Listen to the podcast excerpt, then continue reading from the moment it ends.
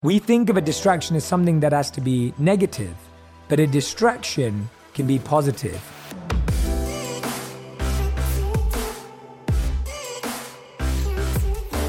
Hey everyone, welcome back to On Purpose, the number one health podcast in the world where we're talking about your personal, emotional, psychological, physical, and financial health.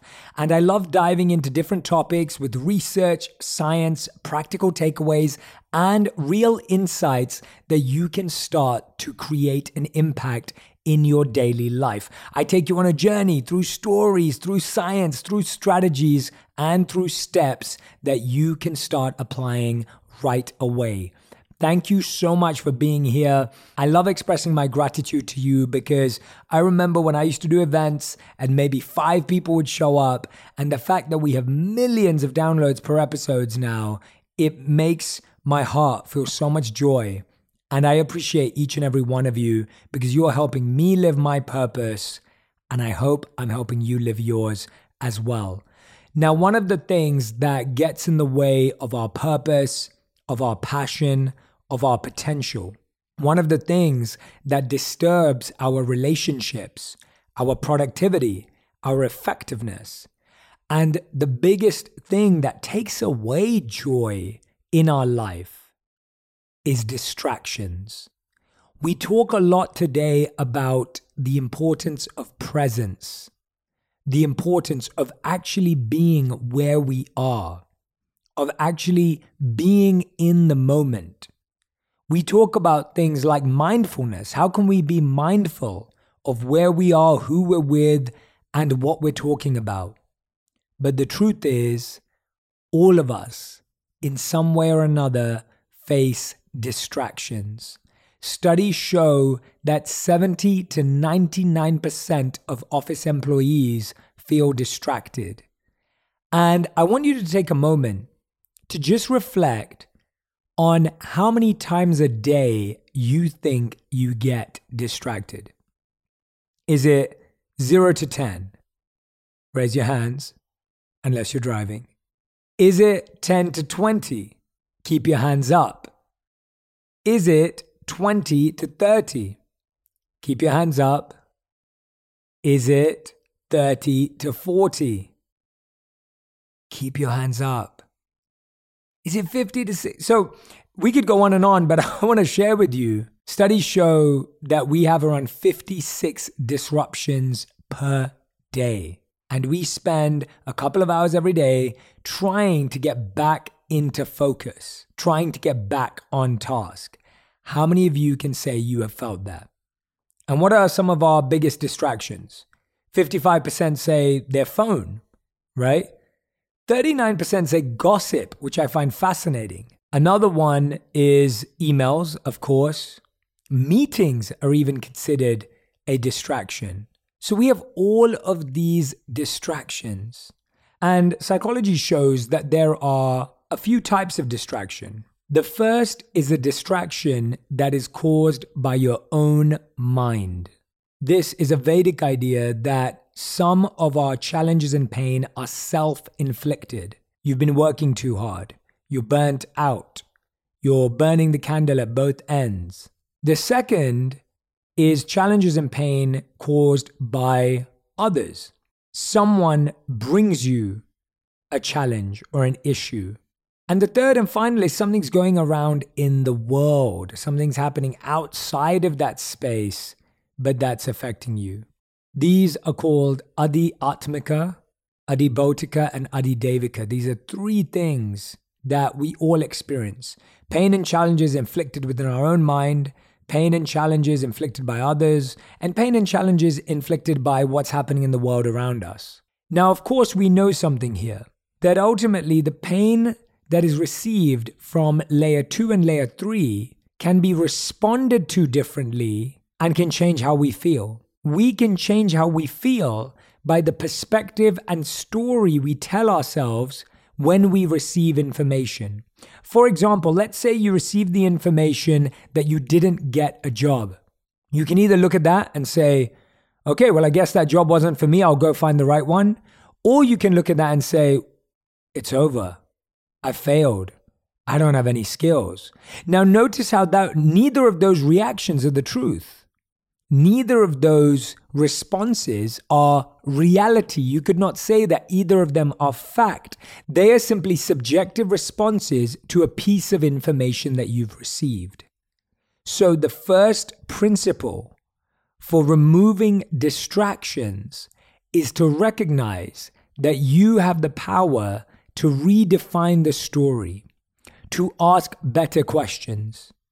If I receive someone telling me this needs to be done today, that can be quite alarming.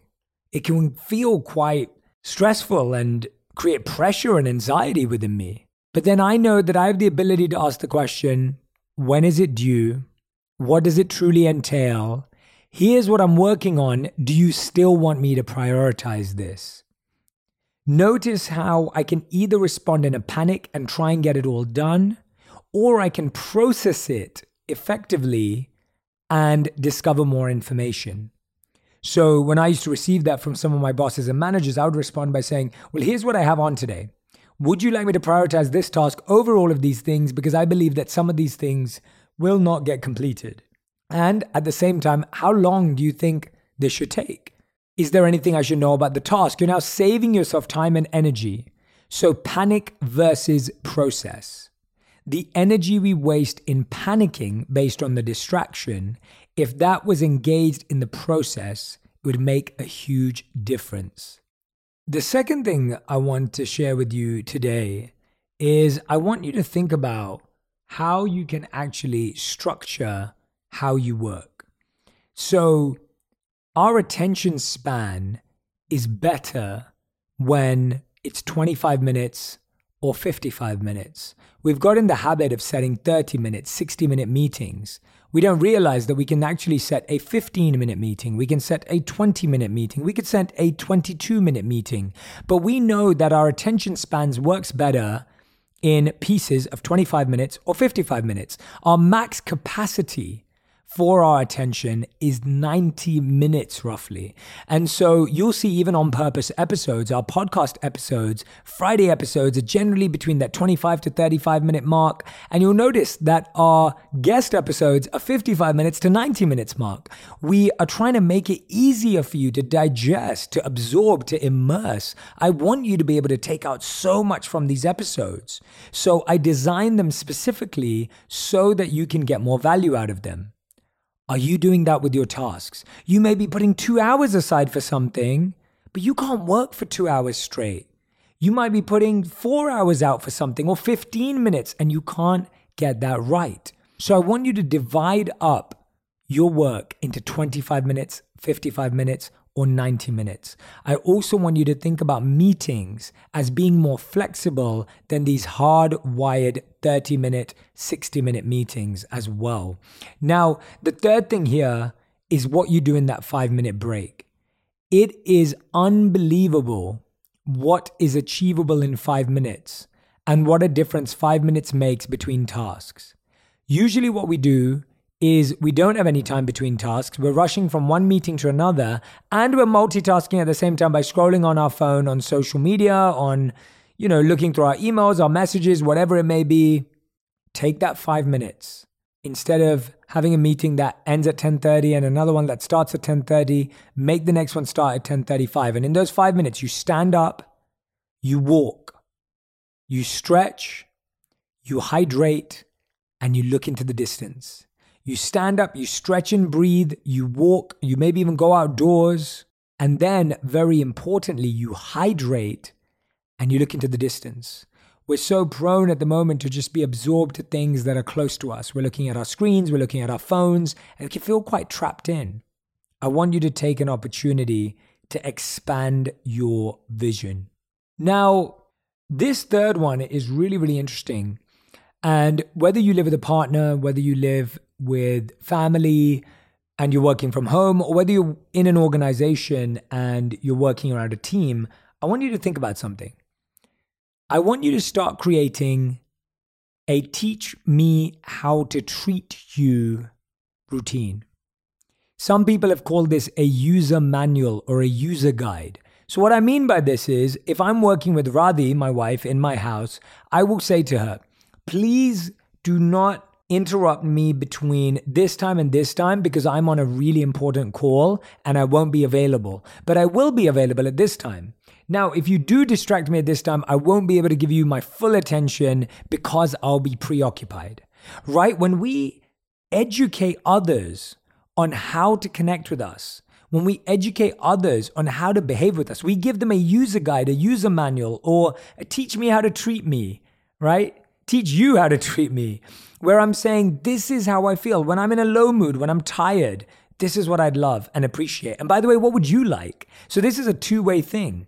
Because what the Journal of Experimental Psychology found when they covered 300 participants is that being interrupted, even on simple tasks, leads to people making errors more frequently. And the length of the interruption also has its effect on the error rate. As little as 2.8 seconds of interruption doubles the error rate. As little as 4.4 seconds of interruption triples the error rate right? And it says that so much that employees usually spend about 11 minutes focused on a project in one go before being interrupted. Afterward, they need about 25 minutes to restore their full focus on a project task at hand. Just think about that for yourself. And we may get upset when people distract us and we think they don't know how busy we are. Have we educated them? Have we informed them of what kind of silence we need, what kind of distance we need? Have we actually given them an opportunity to gain an understanding of how to operate with us, right? Of how to actually deal with us? This can make a huge, huge difference. So create a user guide for how to work with you. Create a user manual of how to work with you. You may be someone who says, I don't like getting lots of notifications. I prefer setting up a time to meet, or I prefer a phone call. Or you may say, you know what, actually, I don't have times for phone calls and meetings. I prefer a really well thought out email. Or actually, you know what, just ping me. I love sorting stuff out straight away, and that makes it very, very easy for me. This also helps with the idea of helping make your schedule be shared, having a shared schedule with your partner having a public schedule in your workplace allows other people to be aware. Now, you've got to be careful with that because sometimes if you don't time block out, people just start putting time in your calendar. So they shouldn't be able to edit it. But sometimes the visibility is what helps with clarity, right? Visibility can really, truly help with clarity. Have you ever had one bad moment spoil your entire day or felt overwhelmed for no reason? What about stressed or anxious over that big moment or difficult conversation? You should try meditation, and I know what you're thinking. Jay, you used to be a monk. I don't have time to sit in the woods for hours doing nothing. But really, all the time you need to start your own mindfulness practice is seven minutes a day with the Daily Jay, my daily guided meditations on the Calm app. You don't need to close your eyes or find a special seat. You can try it while you brush your teeth do the dishes, or walk your dog. My goal in 7 minutes a day is to help you find calm and feel grounded in your busy world. Plant beautiful intentions for an abundant life and simple steps for positive actions to get you closer to the life of your dreams. Here's what one of the listeners of the Daily Jay had to say about their meditation. Wow, I just had a super hard day at work and couldn't get my boss's comments out of my head. Then I did the Daily Jay, which related to my work issues opened my eyes at the end of the session and felt renewed again. Previously, today would have destroyed my whole weekend. Meditate with me by going to calm.com forward slash Jay to get 40% off a Calm Premium membership. That's only $42 for the whole year for daily guided meditations. Experience the Daily Jay only on Calm. Now, I'm really been talking a lot about how to manage your time, but also how other people affect you. One of the things I find is that when you look at the distraction of social media, phone, TV, streaming, whatever it may be, often that happens because we're trying to read a book or you're trying to listen to an audiobook. You're trying to do something that you think makes you more productive, it makes you happy, it makes you focused. But then naturally you get a bit bored and you think, oh, well, I might as well switch on that show. I might as well scroll on TikTok or Instagram and see what's going on. Here's something that I want you to consider cheat on your book with another book, right? you could be reading multiple books at the same time or listening to multiple books at the same time. You can listen to multiple episodes of On Purpose at the same time. This really changes the game because what happens is we think that the substitute for our reading is TV. So we go, so I need, I'm tired of education, let me go to entertainment. Well, what if you cheated on education with more education, right? What if you were able to recognize that you can read multiple books at the same time. Why and how? Because you may be bored of this topic, you may not need to learn more about it, but there may be another book that you really want to read around sport or entertainment as well. So cheat on education with more education. You don't need to cheat on education with entertainment. So sometimes people say, I'm so distracted by my phone, I'm so distracted by this. But really, what they're saying is, I got bored of doing this thing. And instead of finding another thing as a backup, this is why I'm constantly probably have around you know, I'd say probably about two to three books per month that I'm dabbling in at the same time. And when I'm dabbling in two to three books at the same time, I may read one chapter of each per night because I want to rotate and move around. And that allows me to not only keep my brain moving, it allows me to stop feeling distracted because I'm distracting myself with something that's beneficial for me. We think of a distraction as something that has to be negative, but a distraction can be positive. And that's where the fifth one comes in, which is this idea of planning your own distractions.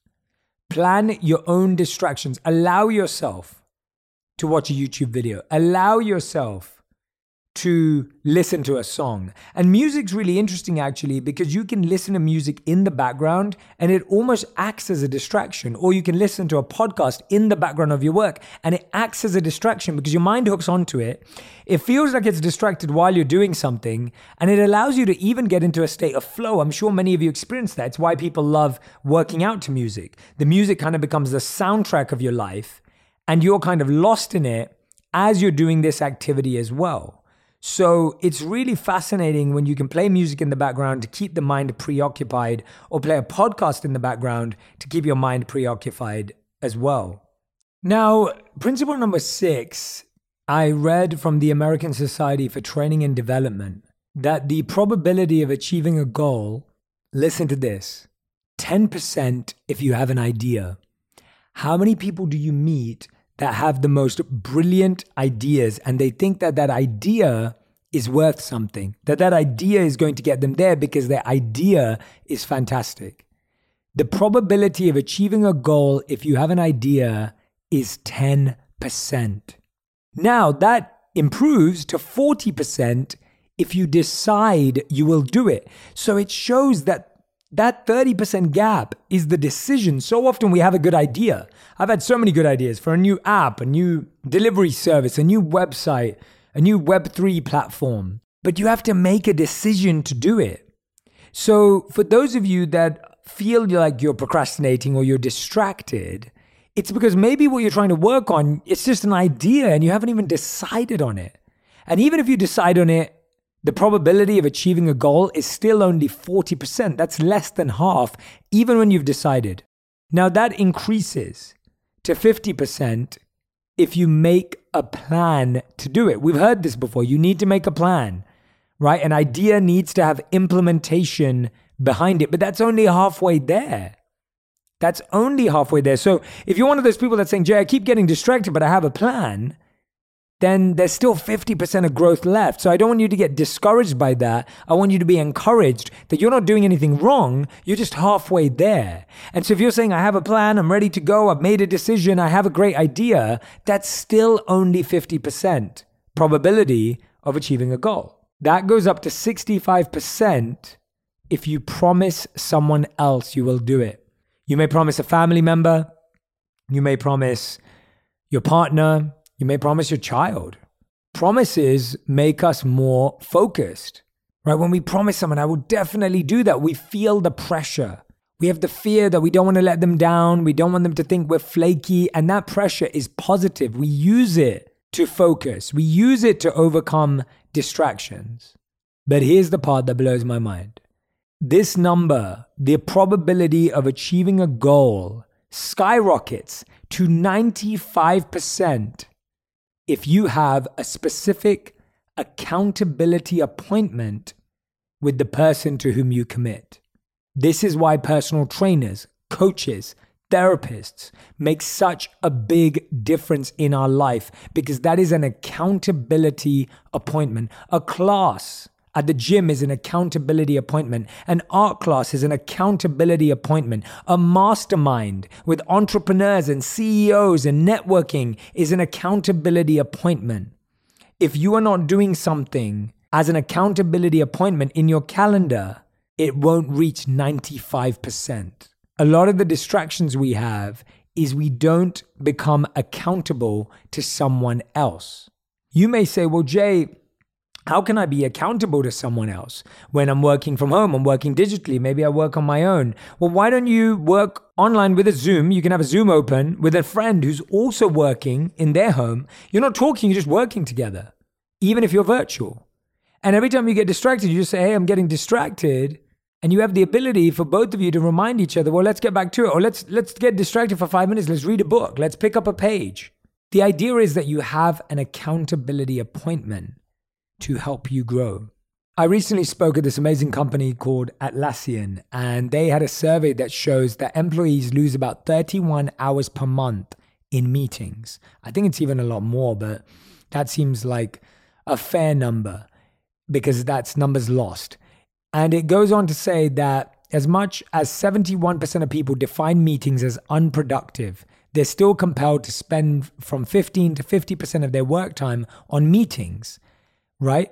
And what distracts meetings is 54% of people say small talk and office gossip, side discussions about other projects, 45%, late arrivals and early departures, that's 37% say that, and problems with technology or connectivity, that's 33% say that. So, what does that mean? It goes back to the point I made earlier that we have to be really careful about how much time we place in appointments and meetings versus how much we place on accountability appointments. Now, the next principle is to take a social media fast for a week, seven days. Now, I don't often recommend this. And the reason I'm recommending here is maybe you're just burnt out. Maybe the distractions are just overwhelming. You feel stuck. You feel like you can't move. You just feel like you're grappling with the stress and pressure of having to respond, having to reply. And in that scenario, in that situation, I want you to consider that you don't need to put that pressure on yourself. That it is okay to let go. And actually, if you let go for seven days, you notice how life improves and you notice how little you needed it. I think that's more what it is. For me, when I lived as a monk, it's not that I don't do all the things that I stopped doing during those three years. Now I do. Like we didn't watch TV for three years. We didn't listen to other music for three years. Of course, I listen to those things now. But when you've gone to one extreme, you can actually find the middle better. And I find that's what happens. We're so extremely obsessed. When you look at your screen time and you see 20 hours, hopefully not, maybe you see 18 hours, maybe you see 16 hours on your screen time, 10 hours on your screen time.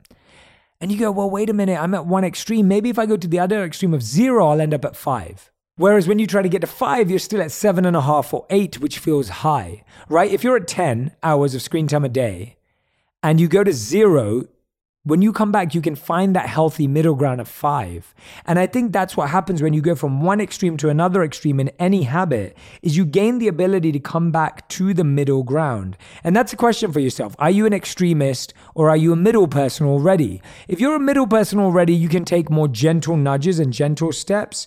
But if you're someone who's an extremist, sometimes it helps to go to the other extreme in order to balance it out.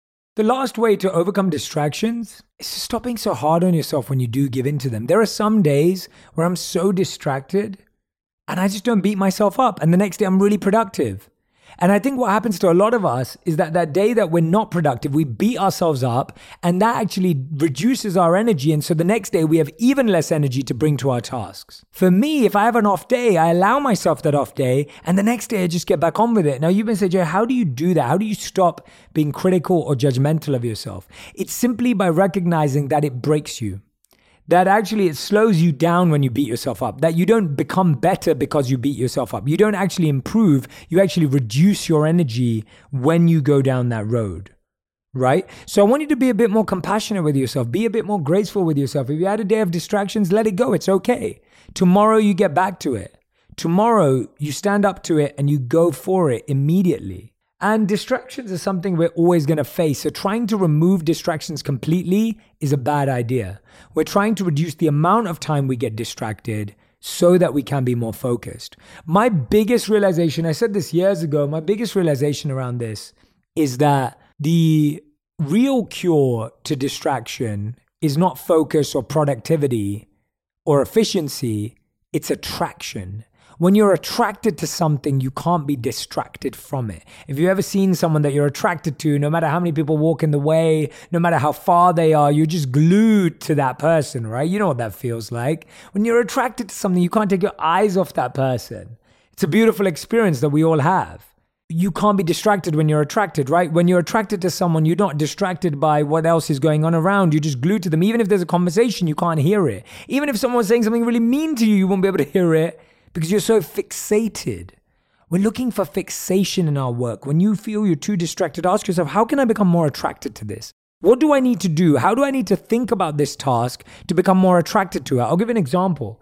I you can convince yourself either through the opportunity you're getting. You can convince you through convince yourself through the financial gain. You can convince yourself through the purpose and the meaning behind the task you're doing. Don't give up Keep looking for attraction, and slowly but surely you will overcome distraction. I wish you all the best on this journey. I'm sending you so much love. Make sure you tag me on Instagram with your biggest takeaways from this episode, the biggest headlines, the biggest statements that connect with you, the practices that you're going to employ this week. And I'll see you again next week. Thanks for joining me.